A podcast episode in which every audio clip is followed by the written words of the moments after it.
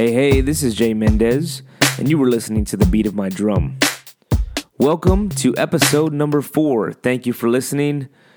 Thank you for listening to the first three episodes. It started off with the trip to Destin, Florida, summer side hustles, and then my trip to Guadalajara, Mexico. And those were a lot of fun to do. Now it's time to move on to the next topic. Another thing that I love to do is to run. I've been running for about four to five years or so. It all started, I woke up one day, looked myself in the mirror. I felt like crap about myself. I was pudging out, I was short and chubby. I said, I got to do something. So, the one pair of tennis shoes I had in my closet, I put those on, laced them up tight, and I took off on my journey. And I've been running ever since. It's been about five or six years or so. I don't know exactly the date. I'm not the type to keep track of that stuff, but I know it's been a great five to six years. I, I've never felt better. I've been able to participate in the rock and roll marathon, which is a 13.1. I participated in the half marathon there. Many, many 5K events. I host a 5K event that's coming up on August 31st, and that's in Natalia, Texas. I have also ran the San Diego Rock and Roll Marathon, which is a 26.2 run. And this is all coming from a beginner runner. I still am a beginner. There's still so much I don't know about running. And it's not just lace them up and run, there's so much more to the art of running and what you need to do to prepare yourself for that long distance run or a short distance run. And that's the great thing about running. You don't need teammates, you don't need uh, someone to go out running with you. It could just be you, it could be a, a three mile run, a five mile run, a one mile run. And that's the beauty of running. You could do it at your own pace, as you please. But most importantly for me, I think it's because when I dropped almost 20 pounds within a two month span, two to three month span, I knew this is what I wanted to do because once I dropped that weight, it just made running that much better, that much easier to do, and that much more exhilarating to finish a race. Uh, when I finished my first 5K, when I finished my first 10K, uh, then there was no limit at that point. I, I, wanted to go to you know seven, eight miles, ten miles, and um, that's why I brought Keith Gartrell as our guest today. And I brought Keith in because of his great storytelling ability and the fact that he's a runner. Him and his wife run for fun. And without further ado, let me go ahead and bring on Mr. Keith Gartrell.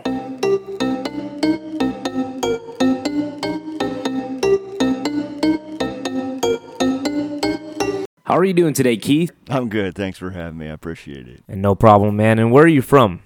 Originally, I grew up in northeastern Ohio. Northeastern Ohio. Okay. And how did you end up down here in San Antonio? Uh, well, I, I've spent eight years active duty Army and ended up here at Fort Sam Houston in San Antonio, Texas.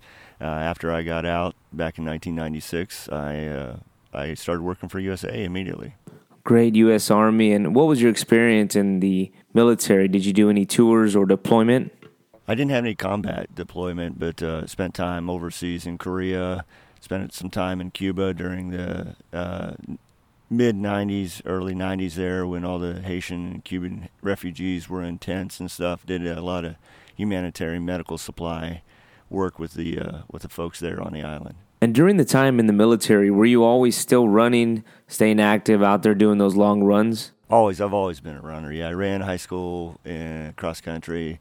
Always been a runner. Uh, never stopped being a runner. I like it. I enjoy it. Great. And how old are you? I'm just about to be 50. Wow, just about to be 50. I hope someday uh, when I'm about to be 50 like you, I'm still running as well and staying active. Now, after the military came down to San Antonio, did you continue running? Is that something you've always done and always will do? Or what was your motivation mindset moving forward?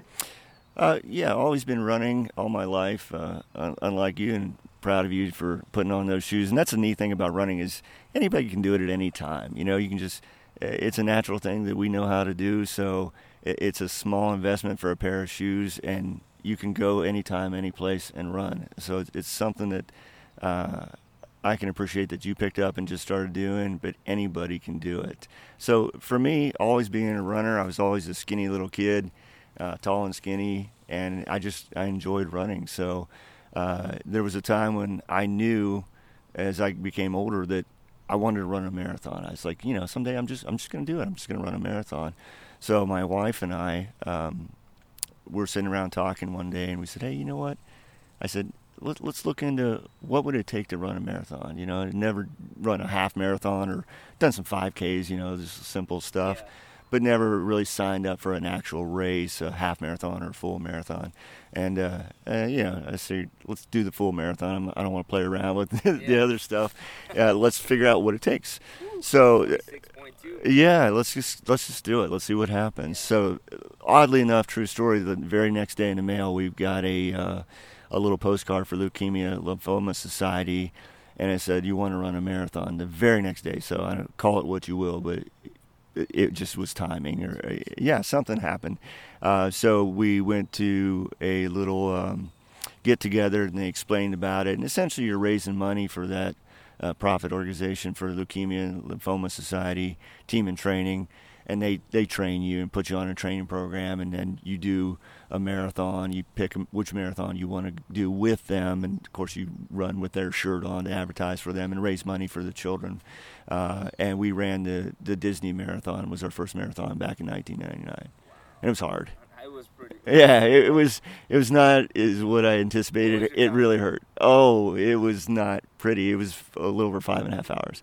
But we we decided to stay together and uh, and if you've done that, you know if you've ever tried to do a race with somebody, you both go through highs and lows at different times. So I was hurting first, and she walked with me when I needed to walk, and then I felt better, and I started running, and she needed to walk, and, and then we just stayed with each other. I mean, it was the goal was just to finish it, so we did. Yeah, that's the same with me. Uh, for a long time, I would set a limit for myself: at three miles, five miles, ten miles, and I just got tired of setting a limit, and I took the jump, signed up. I didn't sign up for a half marathon. I went ahead and signed up for the full marathon. And I signed up in San Diego, California. And that was crazy in itself because I did not know any of, anything about the terrain of San Diego. I've been there once. It's beautiful. I knew it had great weather. I did not want to run in San Antonio due to the humidity. Um, but I signed up in San Diego. My best friend lives over there and uh, it turned out to be one of the best decisions I made because I made a lot of memories uh, during that run. And Keith, talk about your longest run. How how was that experience? Well, it started out after that, uh, getting into the ultra running in 2001. The first annual Prickly Pear 50k kilometer trail race was coming up, and I saw it on the internet, and I thought, well, how far is that? Because I'm trying to, you know, convert kilometers and mileage, and I, you know, it's only a marathon plus five more miles. And I'm like, can I do that? Yeah. Yeah, yeah I can go five more miles after I finish the marathon. I could probably do that. But problem was, it was like in, you know, like in ten days from there, and I thought, well, why not? Uh, yeah. Uh, you know, I'd run a marathon probably three months before that. I'm like, I'll just do it. I'll just yeah. see what I can do. So it was in the end of May in 2001. Hot, humid, horrible. Uh, almost died. Finished it that was ugly. But yeah, the last four miles was camped. Uh, calves were all cramped up and uh, stumbling in. Didn't know anything about proper hydration and nutrition. Just thought water and you know some Gatorade. Uh, so you come to find out in the ultra running that there's a lot more to to it in the fact that you have to supply your body with the right nutrients uh, for that time duration.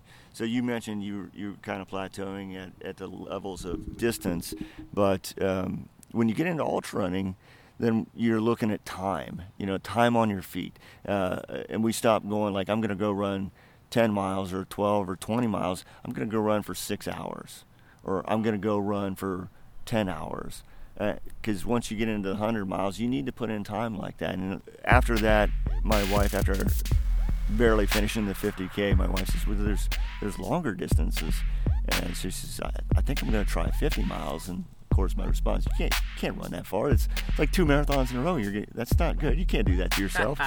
so um, she did her first 50 mile run in Rocky Raccoon out in Huntsville, Texas, and I supported her. I didn't do it. I just wanted to see her do it. So she did it, and they also had a 50 mile or 100 mile run that same day as her 50 mile run. So I decided at that point, I'm coming back next year. This is in 2000, was going ahead to 2009. I'm coming back in 2009. I'm going to run 100 miles. And of course, her response is, well, if you're running 100 miles, I'm running 100 miles. So 2009 was our first 100 mile race, and uh, and you, you learn something new. And you mentioned meeting people and and destinations and where you're seeing things. And to me, the ultra running is is just being out there, you know, being out there and, and a lot of times alone, solely alone for possibly hours if it's a smaller race. Uh, you may not see an individual on a 100 mile race for two, three hours. Uh, there can be gaps between the people there. But for me, uh, it's it's a matter of the peacefulness on the trails. I prefer to do trail running as opposed to road running. Uh, I've done a couple hundred miles on the road. Don't like it. Mm. Don't like the asphalt for that much time. Uh, my wife is, she'll do both equally, and she's she's good at both equally. Um, so yeah, experiences for us. We've traveled all over the United States into Mexico uh, and, and others, you know, countries and seen and met people. We did a race last year in Mexico, and uh, I was probably the only non-Mexican in the crowd. Gringo. Yeah, the only gringo, the only white guy standing around in the corral to get started. Uh, luckily, some of the folks locally spoke enough English where we could communicate because my Spanish is nothing.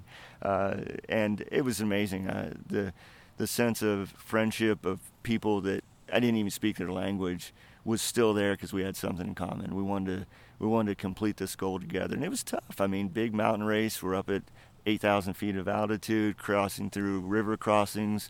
Uh, it was just amazingly beautiful and like you said, getting out there and meeting people, even though I, we were not speaking the same language, we both had the same. We all had the same goal and and same interest in that.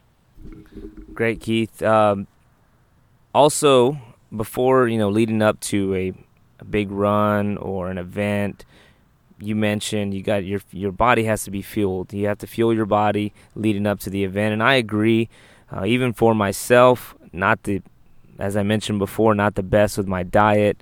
However, I know that if I have a big run coming up, I'm gonna you know, try to eat good. Uh, what's a what's a good pre meal? Uh, say the night before a big run. What are you What are you eating that day? Well, it comes right down to preparation. It's not really the night before. There's no prime meal that you want to eat the night before. You want to eat something light before a race. You don't want to load up on a lot of heavy stuff right before the race. So it's really what your body can handle, uh, what you're used to. I wouldn't say change things up, but more importantly, the three to four to five days out, hydrating your body. That's the more important thing before a race. Making sure your body is hydrated, your cells are full of fluids, and getting prepped three to four or five days out because you can't cram it all in the night before. So just eating normally leading up to it. Uh, I wouldn't stick with anything heavy the night before, no fried foods or anything like that. You know, stick with something light and basic, not a lot of seasonings, a lot of uh, you know, a little extra salt won't hurt you the night before if it's going to be a warmer race. But don't change up things. Don't don't think there's a magic uh, meal the night before. It's getting prepared days in advance, getting your body, those muscles hydrated, getting them uh, fueled in advance because you just can't make up for it. And, and in ultra running, uh, if our motto is eat early and eat often, uh, in 100 miles you can't just go. You know, if you can, if you can go for a five or 10 mile run without eating, that's that's not un, unnormal. Uh, but to do that to wait 10 miles to eat in a 100 mile race is going to put you behind the eight ball. You got to eat up, eat early, eat often. And even if you're doing a training run, you know, if you're going out for 8 or a 10 mile training run, make sure you're putting fuel in before you start. If it's in the morning, get a light breakfast in, whether that be toast with peanut butter or whatever sits well on your stomach, and uh, prepping for that in advance of a race. Don't try something new on race day. Never do that. Thank you. I, have read articles like that as far as, uh, you know, don't try something new on race day. And there you go. I, I, show up to these races and somebody's got brand new shoes or they're just, you know, they're trying a new regimen. They're drinking something different. For me, everybody was telling me on my marathon to, to eat those, uh, those gel, those gels. And that just totally destroyed my stomach. Like I was in and out of the porta potty like on mile 16, 17. It just totally ate my stomach up. Um, but of course, your your story about how how you and your wife, you know, come together and you run together. That's just it's great to to have a partner that supports you. You support her. talk about how it's made your relationship with your wife better uh, with running with her. Yeah, absolutely. I mean, it's something that we obviously have in common. We all, both have our own interests outside of running individually. You know, I have things that I like to do that uh, she may not be interested in, vice versa. But running does keep us together in, in, a sense that we go do these events together. We're spending time traveling to do these races. We're at the races together. Now, over the years, she's become faster than me, so we don't run side by side together much because uh, she's just gotten faster and. Uh, she's a running coach, so she has more dedicated time to to train, and uh, her passion for it's probably a little greater than mine. Uh, but I really enjoyed on her big races. Uh, you know, she's completed 48-hour races, timed events. Uh, recently done uh, 200 miles in the Franklin Mountains uh, over you know a few days. she's running the Vol State across Tennessee for 500 kilometers solo uh, screwed. They call it screwed, where she has no crew. Everything she has is what's on her. But when I'm able to go out and crew for her during these 100 mile events or, or more or timed events, it's me taking care of her and her trusting me to take care of her. So, um, yeah, it's important in our relationship. It keep us, keeps us together. We have that commonality, but also, you know, watching her be successful, watching her enjoy herself. And when I decide to do a race, um, you know, she's there for me also. And we also enjoy seeing other people get into it. You know, you've run marathons, so maybe if you want, and not everybody has to go further. You know, maybe 10K is all you want to do, mm-hmm. and maybe that's all you should do. Um, but really, like you mentioned earlier, it is unlimited. You can do pretty much as long as you stay hydrated and fuel your body, our bodies can go for days. Yeah. Uh, really can naturally. And you know, if you've lost weight because of it, um, it's going to make you healthier. It's going to give you some also opportunities, like you said, of goals of increasing your distances, or if you want to just run 5Ks for the rest of your life, just be better at that. Yeah. You know, you don't have to run a, a full marathon. You don't have to run 100 miles. Enjoy running for what it is, and it's getting out there. Um, for me, I don't prefer to use headphones or anything. I like to hear the birds. I like to hear myself breathing. Yeah. Sometimes I, I hear myself not breathing hard enough, and I'm like, well, you know, I can't hear myself breathing. Maybe maybe you could go a little harder, Keith. And uh, then you know, also when you, all you can hear is yourself breathing, maybe ease up a little bit. Enjoy the run. So listen to your body. Uh, let it tell you when you can speed up, when you can slow down. Don't cheat yourself if you're trying to go out for a marathon PR or personal record, you know, don't cheat yourself. Don't don't feel the pain and just stop. You know, keep going. Your body will go. You know, your body knows when it needs to slow down. If you're overheating, you can feel it. You know, your your face gets red. You can feel that, and you're like, okay, I do need to ease up. But if it's not to that point, you probably don't need to ease up. You're probably just being a little weak-minded. Amen, man. That that's so true, and I felt everything he just said, I, I couldn't explain it. He just did it for us there. Um, and for my for my listeners, so say I'm a beginner, right? Listening today to this podcast, uh, I'm a beginner. I don't have any run experience. I'm not happy with my weight, my look. I don't feel good about myself. I need to get up and and you know, dust off those shoes or I just need to buy a new pair of tennis shoes uh, to get out there and start my, my running journey.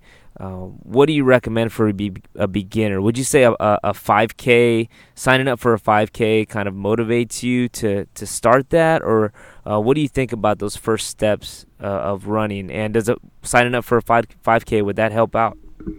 That's a good question. Uh, and the question is, is to the individual, would that help you out?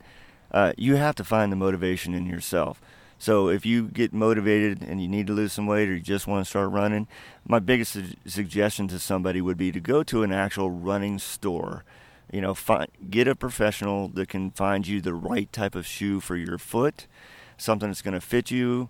You don't have to go with the most expensive running shoe out there. The $160 pair doesn't mean it's going to fit your foot properly. You can end up with blisters and other issues if you're not getting the proper shoe for your foot. So seek out a local running store Uh, don't go to just your local fitness store and get a shoe off the shelf.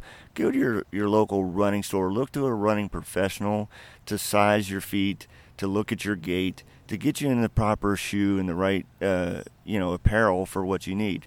Uh, running apparel also makes a difference in your comfort. You have to be comfortable. If you're not comfortable, you're probably not going to do it.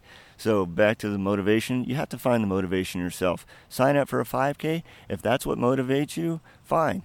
Look into running stores when you're there. Ask them about their running groups. There's a lot of running groups that you can join at no cost. Hop in with them. Find people that are like you, that are looking for the same goals in life. And, uh, um, you know, if you want to lose weight from running or whatever you want to do, you need to start with your diet. Obviously, we all we all can lose weight by just watching what we put in our mouth mm-hmm. and then walking and then running. And if it if it takes walking and running, that's a good way to start. If you're uh, overweight and you need to lose weight, change your diet one. So if you're overweight and it's taking motivation to get you out there and lose the weight, start with walking. Then you can start with run walking. Running stores will get they can give you a program or you can get online and look at programs from run walking. So you you know you run for two minutes walk for a minute. Start somewhere. That's all it takes is starting somewhere finding the right motivation for you. Don't get discouraged. That's the biggest thing that people do. They try to do too much too early and uh, you get injured you get discouraged start out slow ease into it that's the biggest suggestion for you well, once again, thank you so much for Mr. Keith Gartrell, the running guide. Start your journey today. Do not wait. You can do it. Get out there, get to running. I believe in you. And that wraps up my fourth episode. Thank you for listening. Come back next week as we talk about Area 51 conspiracies. Please give me some feedback on Instagram under at I am John Mendez and Facebook under DJJ Mendez. Talk to you soon, and remember, always march to the beat of your own drum.